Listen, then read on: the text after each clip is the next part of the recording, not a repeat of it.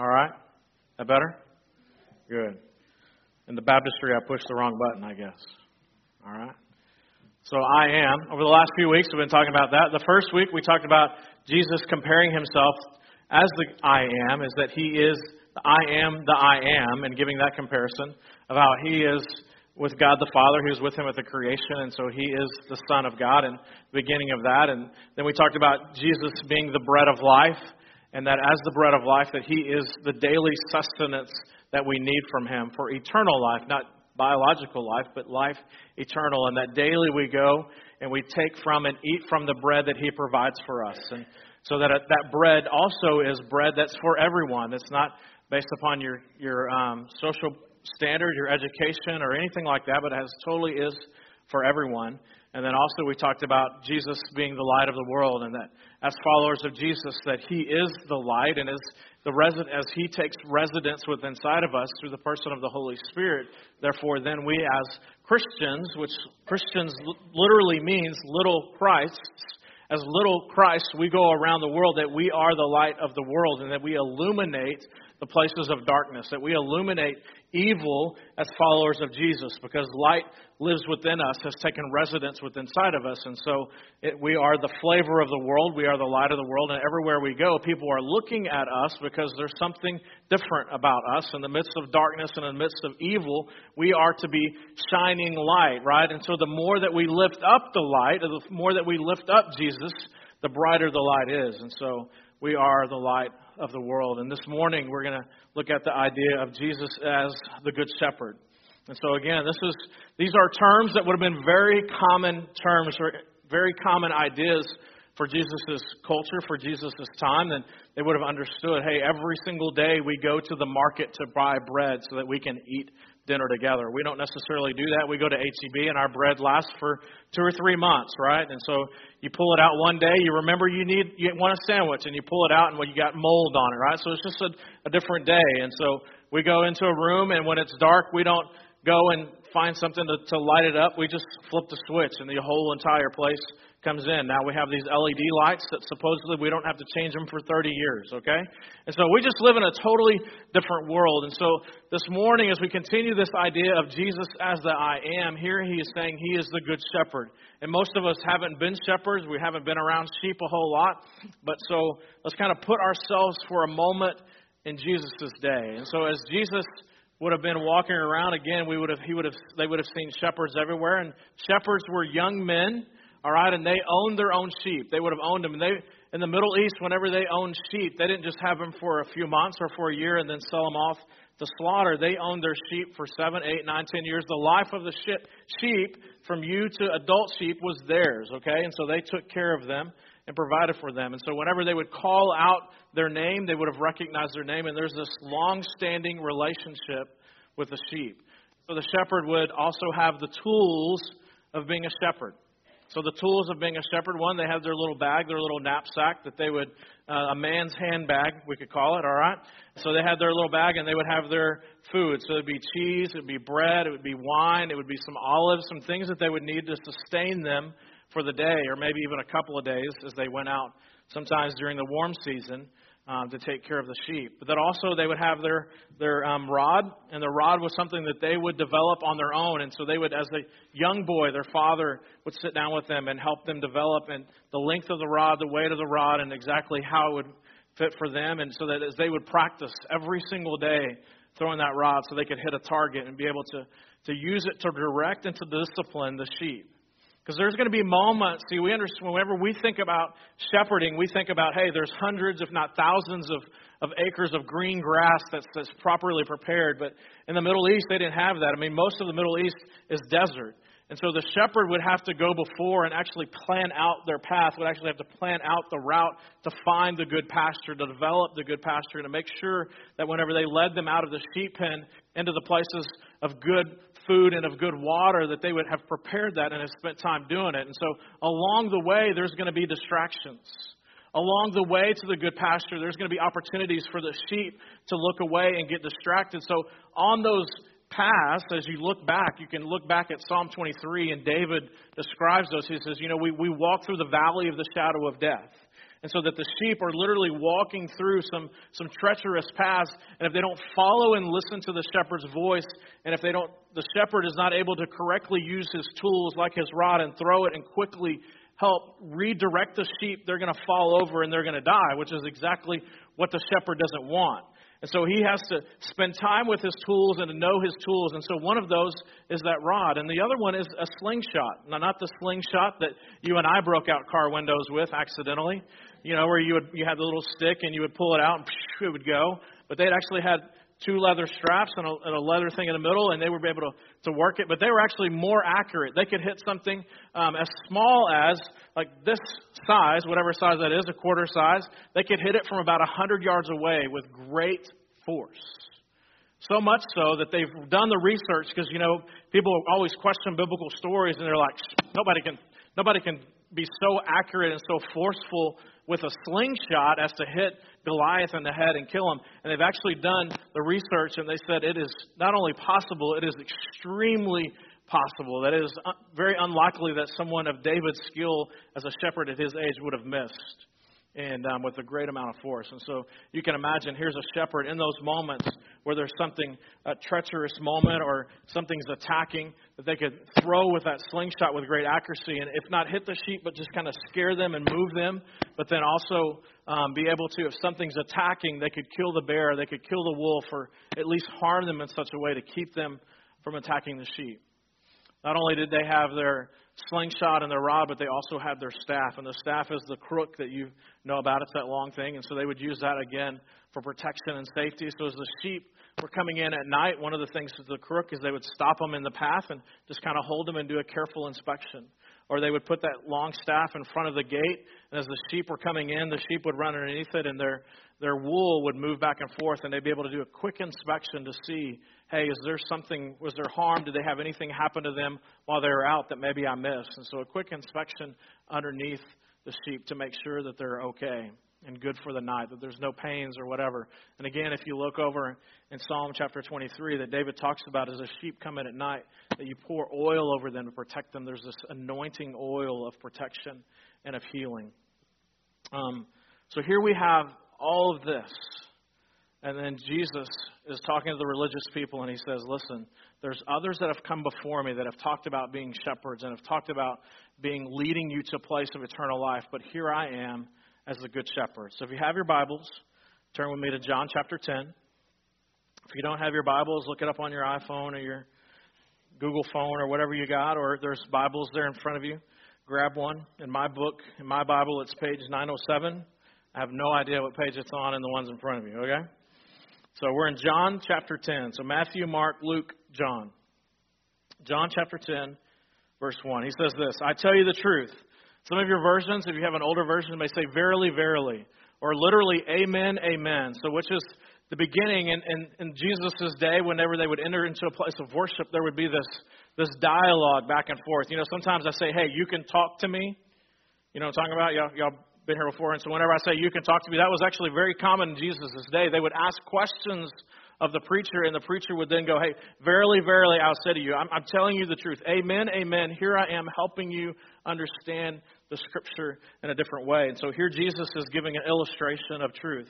I tell you the truth, the man who does not enter the sheep pen by the gate, but climbs in by some other way, is a thief and a robber. Now, that word thief, we get our word kleptomaniac from. Y'all heard of that word? Okay, their thief literally is klepto, so someone who steals, someone who enters into the pen with a desire to, with a purpose to bring harm to the sheep that are in the pen. Now, in Jesus' day, there were two types of pens. There was a pen that was a community, family, multiple family type pen. So they would have all the houses around and they would look down into the sheep pen at night, kind of a courtyard type thing.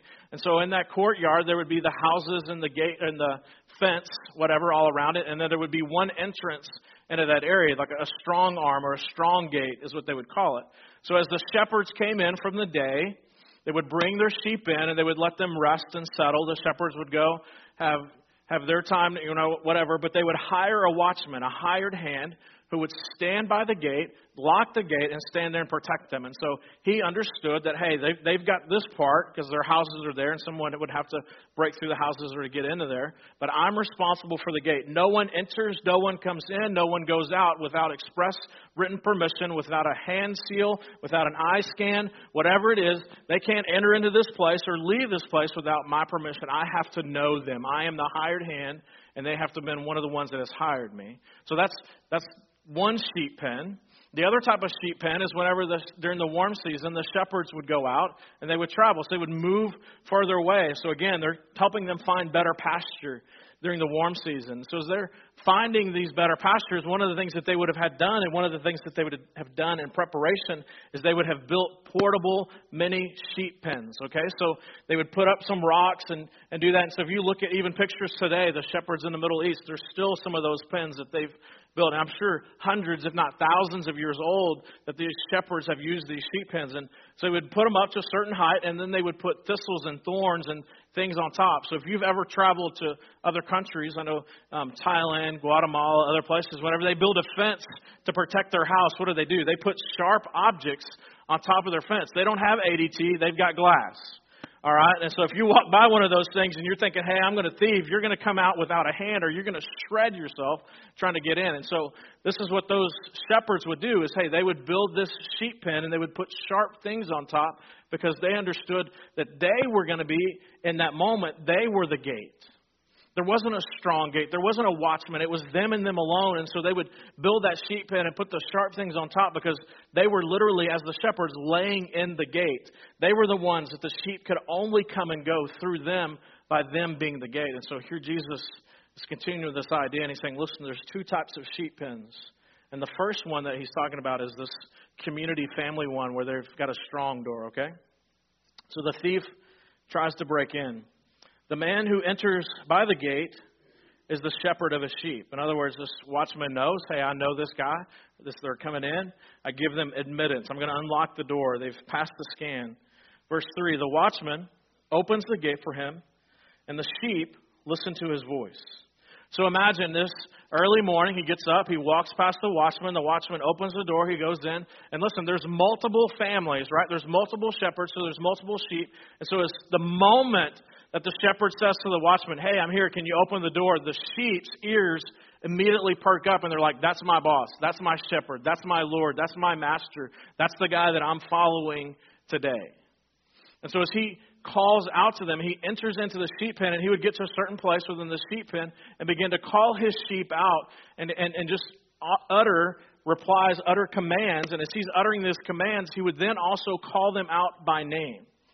Hey, Sally, hey, John, hey, brown ear, hey, black leg. I mean, he would have names of comfort to them, and he would call them out, and they would know their name, because again, he's established a relationship with them, not over days and weeks, but of months and of years. And so they know in that moment when you call out someone's name that they know that's their name, and they call out and they moving through. And so you can imagine what would seemingly at points seem like chaos to us is that multiple shepherds possibly in the sheep pen at the same time, and they're calling out their sheep, and all these sheep are having to discern the voice of their shepherd over the other shepherds and over the voices of, of the bleating and the bang and all the different noises that are happening. They can, all through that, they can hear their shepherd's voice and work their way to the feet of the shepherd and stand there and wait for him to lead them out. That's a really cool picture of how God talks to us is that He calls us out by name, and there's all these other voices, there's all these other things, and that our attention, our hearing, our stuff is supposed to be attuned to Him because He's speaking to us specifically by name, and He's calling to us, and He's calling commands to us. That even as He says, Hey, Sally, He's watching us move through the crowd, and He's giving us commands so that we can come to the feet of the shepherd and ready for Him to lead us from a place of safety and security, right? They've been safe and secure all day, and they understand that we're about to leave safety into security, which has been cool, but now we're leading out and we're going out to a place where we can be attacked, we can be harmed, but we also know that the good shepherd leads us to the good pasture land. But that we have, in this very moment, we have to listen to his voice. Here he goes. He continues on. The sheep listen to his voice, and he calls his own sheep by name, and he leads them out. This is one of the differences between uh, Middle Eastern shepherds and, and modern shepherds. Is modern shepherds have sheep dogs, and those dogs bark and do all kinds of things. And what are they doing? They're pushing, they're directing, they're driving the sheep. Well, in the Middle East back in that day, and still even today, the shepherds lead the sheep. So he would call the sheep to himself by his name, and then he would utter commands, and he would begin to walk, and the sheep would follow in his path. And it's almost like the ducks after the mother duck. You know, they're, they're kind of walking in paths. And so as they're going out, because they understand that he's not going to lead them somewhere that he hasn't been. See, the Good Shepherd takes us to places that he knows and he's experienced and he's been because he's prepared the path. He's prepared the way. He's gone to the path where the good pasture's at. He knows where the streams are at. He knows where he can take us to a stream and we can drink from it and that the waters are not too swift because sheep, their feet are such that if they get on something that's slippery, what are they going to do? They're going to slip and they're going to fall. So, one of the greatest fears of sheep is that they'll come on the edge of a stream and the water is moving too fast or it's too slick and they will slip and fall and get into the water and they're swept away. And so the shepherd, the good shepherd, knows exactly the places where his sheep can stop and they can drink and it's a place of safety. He knows where they can go and they can eat to full, to the place where they can eat so much, they can drink so much that they can literally lay down in pastures and feel safe and comfort and protection. But that they also, as they look back over their path, they understand that the Good Shepherd led them through the valley of the shadow of darkness, that he led them through some treacherous passes, some treacherous places, and there was some discipline, there was some pain, there was some redirection of their vision, there was some redirection of their focus so that they could get to that place of the pasture. They could get to that place of the water because the good shepherd has gone before. And so here Jesus is saying, Listen, I'm the good shepherd. I'm not going to drive you to a place that I'm not willing to go. I'm not going to drive you to a place that I haven't already been. I'm not going to drive you to a place that I haven't experienced. But I'm going to walk you to the place. I'm going to walk you through the path. I'm going to walk you through treacherous places that you need to go to get to the place of rest and plenty. Because He came that not only that we would have life, but that we'd have super abundance of life. Again, a beautiful image. Verse 5. But they will never they will never follow a stranger. In fact, they will run away from him because they do not recognize a stranger's voice. This reminds me of the idea of, hey, that whenever you know that you're walking down a path and it's a dangerous path, the scripture teaches us the principle is that there's red flags within inside of us. That still small voice kind of raises up and says, hey, this is not the path that you want to go. Stop. And the biblical idea is to repent, to turn and go in a different direction. And so that the sheep hear a voice and they realize it's not the good shepherd's voice, it's not the good father's voice. And then in that moment, they stop, they listen, and it's clarified to them no, that is not a voice that I want to follow. That is not a direction that I want to go. They're leading me down a path. They're distracting me. So I'm going to stop and I'm literally going to turn and I'm going to run in a different direction. As a matter of fact, Timothy says, flee from sin, right? Run away from it as fast as you can possibly get away from it. Here the sheep are. They recognize that there's something that's harmful to them. They stop and they flee and they run in the opposite direction. For us to listen to the Father's voice to listen to the shepherd's voice. And in that moment, when we're distracted by something that's not his voice, to stop, to listen, and if it's not the shepherd's voice, to turn and to run. Because it's not going to lead us to life. Verse 6. So Jesus used this figure of speech, literally this parable, but they did not understand what he was telling them. So he continued to teach. Verse 7. Therefore, Jesus said again, I tell you the truth. Verily, verily, I say unto you, Amen, amen, I say unto you, I am the gate for the sheep. So now we've moved from this community sheep pen to now the sheep pen where they're, it's a smaller one. They've been traveling together. And He is literally laying down in the gate. He is the one. You can only enter through him. He has to eh, say to you, Yes, you can enter in. I know you. You can come in to my sheep pen. I tell you the truth, I am the gate for the sheep. All who came before me were thieves, kleptos, and robbers, but the sheep did not listen to them. These are during this time there were lots of false teachers.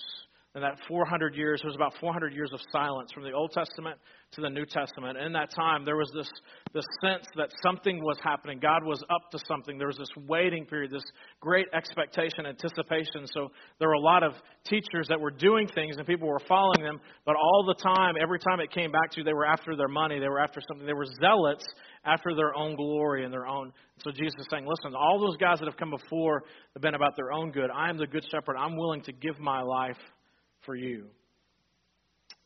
Um, continue on to verse 8. I, all who came, ever came before me were thieves and robbers, but the sheep did not listen to them. I am the gate. Whoever enters through me will be saved. He will come in and he will go out. He will find pasture. In other words, we have a relationship. We can come and go with him because he knows us by name. He recognizes, we recognize him, and we can go to that place of rest. Look at verse 10. This is one probably many of you know if you've been around church for a little while. The thief comes only to steal, kill, and destroy.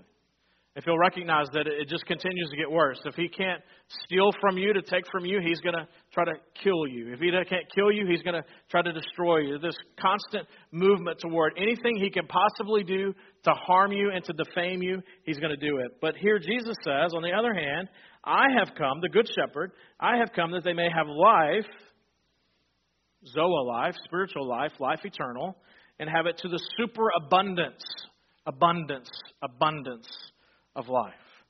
Doesn't really come over well into our English, but it's this idea of there is no exhausting the life. There is no exhausting what I provide for you, for us.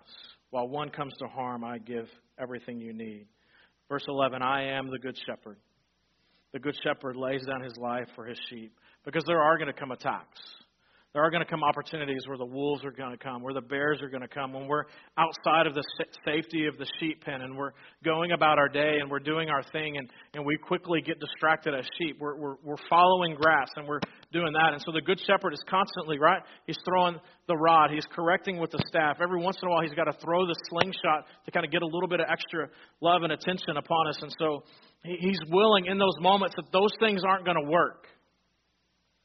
And so sometimes you're going to throw something at a bear and you're not going to you're going to hurt it, but you're going to agitate it. And so the bear keeps coming and keeps attacking. And so he's saying, Listen, I'm different from all the other shepherds. I'm different from the hired hands. I'm different from the shepherds that are only out for their own good. I'm willing to put myself between the bear and you and to give my life for you.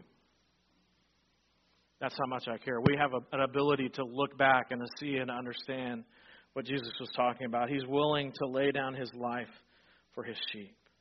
The hired hand is not the shepherd who owns the sheep. So when he sees the wolf, he comes running.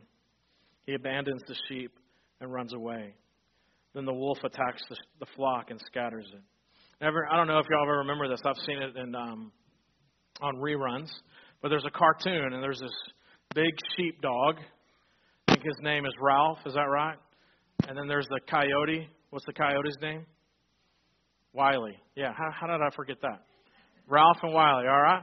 And so they're out there, and he's always trying to get the sheep, and the sheepdog is always there, and he's always present watching over, and he will do anything to protect the sheep. And it reminds me of this is that, listen, no matter where you go, no matter where you're at, the Good Shepherd is watching over you and protecting you and making sure that you're cared for and protected. Continuing on, verse 13. The man runs away because he's a hired hand and cares nothing for the sheep. He only cares about himself. I am the good shepherd, and my sheep, and I know my sheep, and my sheep know me. This isn't just an intellectual knowledge, it's an experiential knowledge. That they've experienced the goodness of the Good Shepherd. He's taken them in places. And again, this is all throughout the New Testament. Whenever God talks about knowing me, it's not just intellectual, it's actually experiencing it. Just as the Father knows me and I know the Father, I lay down my life for my sheep. Jesus is the Good Shepherd. As the Good Shepherd, He provides for us, He leads us, He protects us. He's everything we possibly need. He is the I am. This morning, my prayer is, is that you know the Good Shepherd, that as He calls you out, that He calls you out by name and that you're able to respond, that you know His voice, and that you can walk through the most treacherous of paths. You can walk in places that seem unsafe to other people, but because you're following His lead, you know that He's already walked this path. You know that his desire is to lead you through this treacherous path, what may seem like craziness to other people, that you understand that you've walked this before, you've walked with Him before, and known He's walked it before. And on the other side of what may seem craziness is a beautiful pasture and water that you can drink from and that you can lay down and you can rest.